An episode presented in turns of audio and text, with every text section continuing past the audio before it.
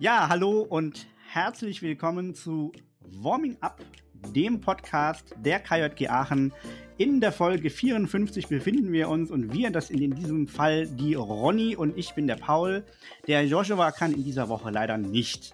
Aber wir sind heute, Aufnahme ist heute am Dienstag, aber wir erscheinen am Donnerstag, Donnerstag vor der Bundestagswahl. Spannendes Wochenende und das ist auch ein aktuelles Thema, über das wir heute sprechen wollen. Und wir haben wie fast in jeder Folge einen Gast oder eine Gästin eingeladen. In dieser Woche ist das der Lukas. Lukas aus der KJG Münster. Herzlich willkommen. Schön, dass du in unserem Podcast dabei bist. Vielleicht kannst du dich kurz vorstellen, was du in der KJG so machst und was du sonst beruflich so machst. Ähm, ja, schön, dass ich hier sein kann. Ich freue mich sehr. Ich bin äh, Lukas, ich bin 23, äh, bin hier Diözesanleiter der KJG in Münster seit ähm, jetzt ziemlich genau einem Jahr. Ich glaube, gestern war es ein Jahr. Ähm, bin hier zuständig bei uns ähm, für die Bildungs- und Schulungsarbeit und unter anderem für die Themenfelder Nachhaltigkeit und Ökologie und äh, Kinder- und Jugendpolitik. Und äh, abseits der KJG äh, mache ich relativ viel kirchenpolitisch und ähm, habe noch auch noch einen Job, mit dem ich Geld verdiene. Ich bin äh, derzeit Jugendreferent in einer Pfarrei und bin also auch da in der Jugendarbeit aktiv. Sehr gut, vielen lieben Dank und alles Gute zum einjährigen Jubiläum als Diözesanleitung. Danke. genau, ähm, du hast schon gesagt, du bist ähm, unter anderem zuständig für Jugendpolitik bei euch im äh, Diözesanverband. Jetzt war letzten Freitag, oder was heißt war, endete die U18-Wahl, was ja bei uns in den Verbänden auch immer ein großes Thema ist. Kannst du kurz erklären, was die U18-Wahl ist? Die U18-Wahl ist, ähm, ist, ich finde es immer noch ein bisschen traurig, dass es sie geben muss, weil die U18-Wahl ist quasi die Möglichkeit für Menschen unter 18 ihre Stimme äh, vor den großen Wahlen deutlich zu machen. Also abseits der ähm, offiziellen Wahl können ähm, Kinder und Jugendliche unter 18 Jahren ihre Stimme abgeben und so deutlich machen, wie sie in der Politik bestimmen würden, wenn sie denn wählen dürften, was sie ja leider immer noch nicht dürfen. Genau, ähm, ich weiß nicht, inwiefern du da im Bilde bist, was die Ergebnisse der U18-Wahl waren. Vielleicht... Ich habe live die Hochrechnung verfolgt. Perfekt, das haben wir eigentlich auch erwartet. Vielleicht kannst du kurz sagen, was Ergebnisse waren und was für dich Erkenntnisse daraus sind. Ähm, also so ganz genau weiß ich es auch nicht. Ich weiß auf jeden Fall, dass es knapper war, als ich erwartet hätte. Ähm, und dass die Grünen ähm, stärkste Kraft geworden sind, knapp, glaube ich, vor der SPD.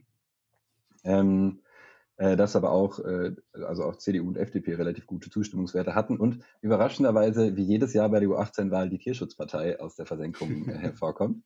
Ähm, und ich äh, glaube auf jeden Fall, dass man da in der Stimme der äh, Kinder und Jugendlichen ganz deutlich sieht, ähm, dass sie Veränderungen möchten, also dass sie mit, mit dem, wie es gerade läuft, nicht zufrieden sind, dass sie definitiv äh, irgendwie einen politischen Wandel durch ihre Stimme zum Ausdruck bringen und das äh, finde ich sehr beeindruckend. Ich hoffe, dass da sich auch äh, manch ein Erwachsener, eine Erwachsene ein Beispiel dran nehmen wird und das sich in Erinnerung rufen wird, wenn es am Sonntag zur Wahl geht.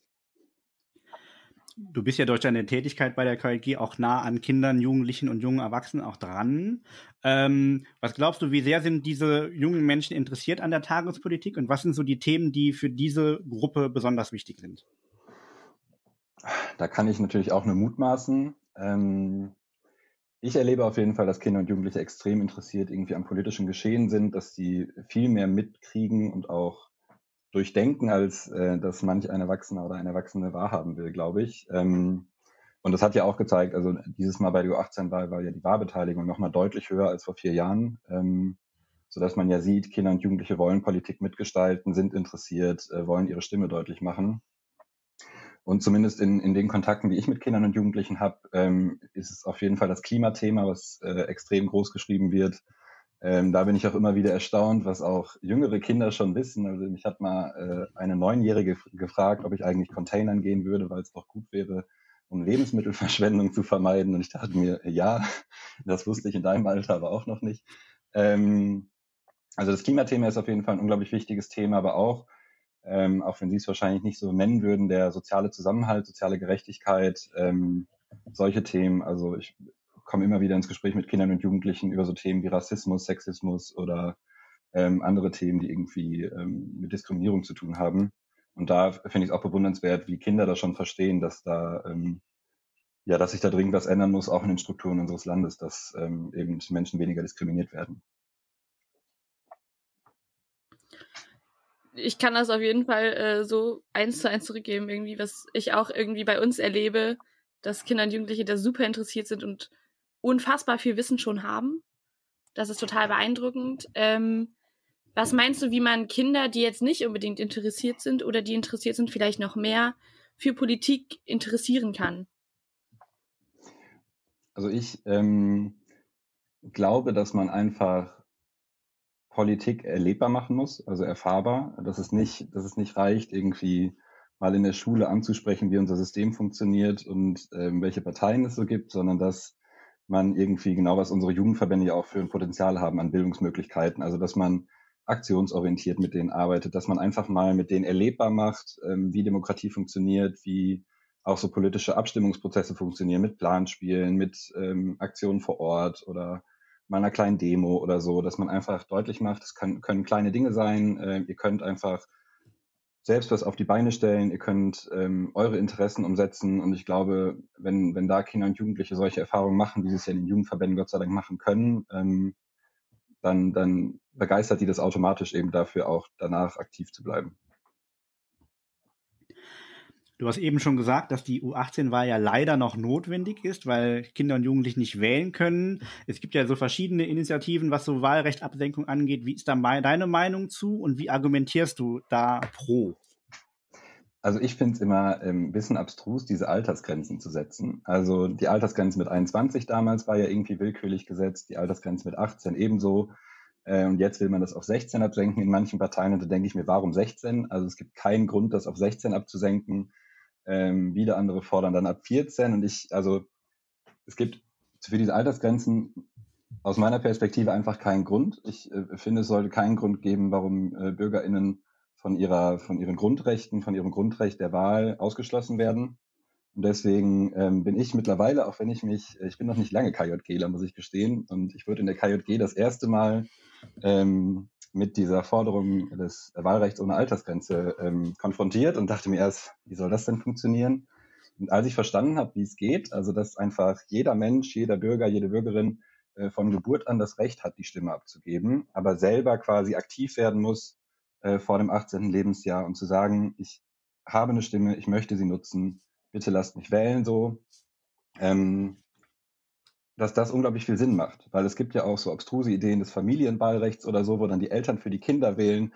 Und das finde ich halt unglaublich gefährlich. Deswegen denke ich, dass dieses, dass das Kind oder der Jugendliche selber aktiv werden muss und aktiv werden darf und kann, um eine Stimme abzugeben, egal wie alt er oder sie ist. Äh, das finde ich ein unglaublich gutes Konzept, weil auch sie sind BürgerInnen, auch sie sollten die Politik mitbestimmen, denn es ist ihre Zukunft, um die es geht, es ist unsere Zukunft, um die es geht deswegen ist es ein Unding, dass da Menschen, ähm, gerade ältere Menschen über 60, die ja, glaube ich, die größte Wählergruppe stellen, ähm, darüber entscheiden, wie Kinder und Jugendliche, die jetzt gerade jung sind, in 20, 30, 40 Jahren leben müssen.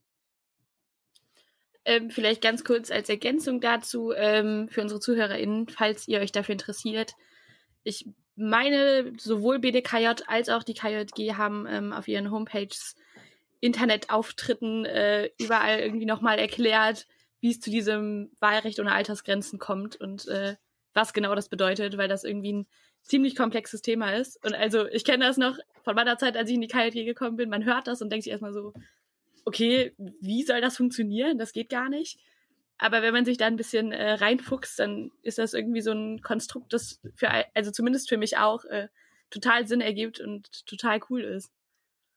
Genau, das aber äh, nur am Rande nochmal. Genau, ähm, zurück zu dir. ähm, wir hatten jetzt in der Landesarbeitsgemeinschaft NRW, das heißt, äh, die Diözesanverbände aus der KJG in NRW ähm, hatten ein Projekt zusammen. Vielleicht kannst du kurz erläutern, worum es darum ging und äh, was es mit der Wahl zu tun hatte. Genau, äh, das äh, war ein wundervolles Projekt. Ähm, da war ich äh, intensiv an der Umsetzung beteiligt und es hat mir großen Spaß gemacht. Ähm, irgendwann, als wir uns, da war Corona noch sehr aktuell, man durfte nichts machen, ähm, als haben wir uns überlegt, okay, wie können wir es trotzdem schaffen, Kindern, Kindern und Jugendlichen die Wahl näher zu bringen, die Inhalte der Parteien näher zu bringen und das Ganze irgendwie möglichst kinder- und jugendgerecht und ansprechend und irgendwie so, dass es auch, wenn man auch im Sommer noch nichts machen darf, zu den Kindern und Jugendlichen irgendwie auch hinkommt. Dann haben wir uns gedacht, es wäre super sinnvoll, ein Videoprojekt zu machen. Aber es gibt auch irgendwie genug Videoformate, wo PolitikerInnen irgendwas erzählen. Deswegen kamen wir auf die Idee, ähm, einfach unsere Kinder aus der KJG mit PolitikerInnen zusammenzubringen ähm, und sie mal ein paar Fragen stellen zu lassen, die eben KJGlerInnen interessieren. Ähm, Fragen, die auch von den Kindern und Jugendlichen kommen sollten. Und so haben wir uns irgendwie bemüht, äh, aus allen fünf demokratischen Parteien, die im Bundestag vertreten sind, ähm, VertreterInnen zu bekommen, die sich bereit erklären, mit unseren Kindern aus der KJG zu sprechen, haben da Zoom-Termine anberaumt. Ähm, und daraus sind dann wunderschöne Videos entstanden mit ähm, sehr coolen Fragen und teilweise auch sehr witzigen Reaktionen der PolitikerInnen. Ähm, genau. Und zusätzlich gab es noch ein zweites Videoformat, wo eben die ähm, gleichen PolitikerInnen dann aufgefordert waren, in 100 Sekunden ihr Wahlprogramm zusammenzufassen. Das hat einige vor große Herausforderungen gestellt, wie wir dann im Gespräch gemerkt haben. Weil, ähm, ja, also der Mensch von der FDP, der Klaus Kretzer, er sagte dann schon, ja, dann sage ich einfach jede Sekunde ein Schlagwort, äh, damit ich jede Seite in einem Wort zusammenfasse, dann ähm, kriege ich mein Wahlprogramm auch in 100 Sekunden zusammen. Ähm, das hat er im Endeffekt dann doch nicht gemacht, aber ich glaube, das war auch nochmal eine ganz besondere Herausforderung für die. Jetzt ist ja äh, am Sonntag Bundestagswahl und irgendwann wird sich dann auch ein neuer Bundestag und eine Regierung vielleicht finden, vielleicht noch dieses Jahr. Welche Impulse sollten äh, ausgehen, die besonders Kinder und Jugendliche und junge Erwachsene betreffen? Also ich hoffe mir, ähm, dass es der nächste Bundestag auf jeden Fall schafft, endlich eine Absenkung des Wahlalters zu beschließen. Ich glaube, mehr als die Absenkung auf 16 Jahre ist utopisch und steht auch in keinem Wahlprogramm, vielleicht im Wahlprogramm der Linken, da bin ich mir nicht ganz sicher. Ähm, aber zumindest diese Absenkung auf 16 wäre ja schon mal ein erster Schritt in die richtige Richtung, dass eben Kinder und Jugendliche, ähm, zumindest einige der Kinder und Jugendlichen, ihr Wahlrecht zuges zugesprochen bekommen ähm, das, das wünsche ich mir, da gehe ich ehrlich gesagt auch fest von aus, weil äh, ja die meisten Parteien da mittlerweile äh, diese Position beziehen. Ich wünsche mir vor allem gerade nach der Corona-Pandemie, dass ähm, die neue Regierung und ähm, ja, dass insgesamt das Parlament endlich versteht, dass Kinder nicht nur SchülerInnen sind, äh, dass Kinder Personen sind, die ihre eigene Würde haben, ihre eigenen Rechte haben, äh, die vorrangig berücksichtigt werden müssen und dass ähm, man nicht Wirtschaft bevorzugen kann auf Lasten ähm, des Wohles der Kinder. Und ähm, da, da hoffe ich, dass wir jetzt da aus der Pandemie gelernt haben, dass wir da auch äh, abseits der Krisenzeiten endlich verstehen, dass wir Kinder und Jugendliche viel mehr berücksichtigen müssten, dass äh, die Interessen der Kinder und Jugendlichen gehört werden, dass ähm, das nicht irgendwie immer nur so ein Klotz am Bein ist, sondern ein echtes Anliegen von Politik.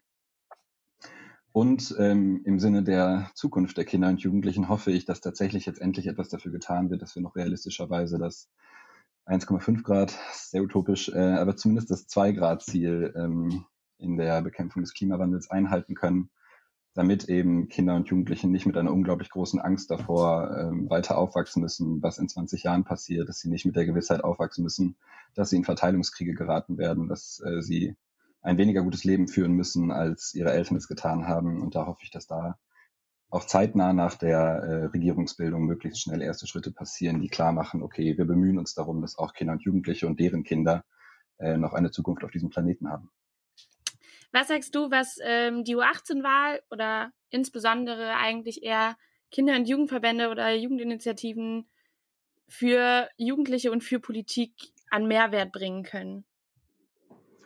Ähm, wir nennen uns als äh, Kinder- und Jugendverbände ja immer gerne die Werkstätten der Demokratie. Und äh, ich glaube, das trifft es auch ganz gut, weil Kinder und Jugendliche, die in Jugendverbänden aktiv waren, die Mitglied in Jugendverbänden waren, die sich da schon engagiert haben, die sind ja auch nachweislich äh, am Ende irgendwie äh, politisch engagierter, gesellschaftlich engagierter und äh, gestalten unsere Gesellschaft aktiver mit. Und ich glaube, das ist ein unglaublicher Mehrwert für die Kinder und Jugendlichen, ähm, weil sie einfach unglaublich viel an Gestaltungskompetenzen bei uns lernen können, ähm, an, an Kompetenzen für Diskussionen und Kompromisse, ähm, aber auch unglaublich viel für unsere Gesellschaft und die Politik, weil sie einfach zu mündigen BürgerInnen ähm, ja, empowered werden, die ähm, auch bereitwillig äh, die Politik mitgestalten wollen. Und ich glaube, das kann man nicht hoch genug einschätzen. Und ich, da ist es immer traurig, dass wir zwar sehr viele Kinder und Jugendliche erreichen, aber eben nicht alle. Und da müsste das Bildungssystem dann ein bisschen nachziehen und äh, auch solche Freiräume schaffen. Aber das ist auf jeden Fall Nährwert, ähm, der unsere Gesellschaft prägt. Und ich glaube auch, dass wir ein gutes Bindeglied sind. Also gerade jetzt in der äh, Corona-Pandemie ist es ja häufiger mal vorgekommen, dass Kinder und Jugendliche übersehen wurden. Und ich glaube, da war es, also da haben wir zum Beispiel von der KJG in Münster ähm, nochmal aktiv den Kontakt zu unseren Landtags- und Bundestagsabgeordneten gesucht, gesucht, um nochmal deutlich zu machen, okay, es muss sich etwas ändern. Ähm, da haben wir auch Gespräche geführt und da definitiv das Gefühl gehabt, dass da auch Bereitschaft war zu reden und dass wir eben eine äh, Vermittlungsposition einnehmen konnten, um die Interessen von Kindern und Jugendlichen an Politik heranzutragen und eben auch die Position von Politik wieder an die Kinder und Jugendlichen. Ich glaube, auch da kann eine gute Rolle von uns liegen. Okay, jetzt ähm, ganz KJG-typisch. Ich bin mir sicher, du kennst die Art von Fragen. Ähm, wenn du ein Brotausstrich wärst, Lukas, welcher wärst du dann und warum? Du, du kannst auch Brotbelag nehmen, wenn das für dich einfacher ist. Man muss es nicht okay. verstreichen können.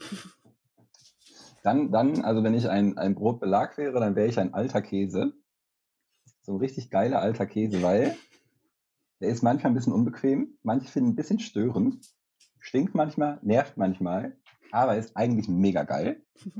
äh, und wenn man, wenn man sich darauf einlässt und versteht, wie man ihn genießt, dann, dann kann man ihn auch richtig gut genießen. Und vor allem passt er immer gut zu einem äh, Glas Rotwein, das auch nie schlecht sein kann. Das ist eine sehr gute Antwort. Vielleicht merke ich mir das und nehme das jetzt als meine Standardantwort mit. Sehr gut. An dieser Stelle, Lukas, vielen lieben Dank, dass du heute bei uns warst. Nochmal danke auch für dein Engagement in der KJG, gerade was U18-Wahlen angeht. Seid ihr da ja unfassbar gut aufgestellt und habt euch super engagiert. Ähm, auch dafür vielen lieben Dank. Und für unsere ZuhörerInnen geht es in zwei Wochen mit der nächsten Folge weiter. Und bis dahin könnt ihr uns gerne auf unseren Social Media Kanälen Facebook, Instagram, Twitter oder YouTube folgen. Dann danke euch, dass ich hier sein durfte. Es hat mir sehr viel Spaß gemacht.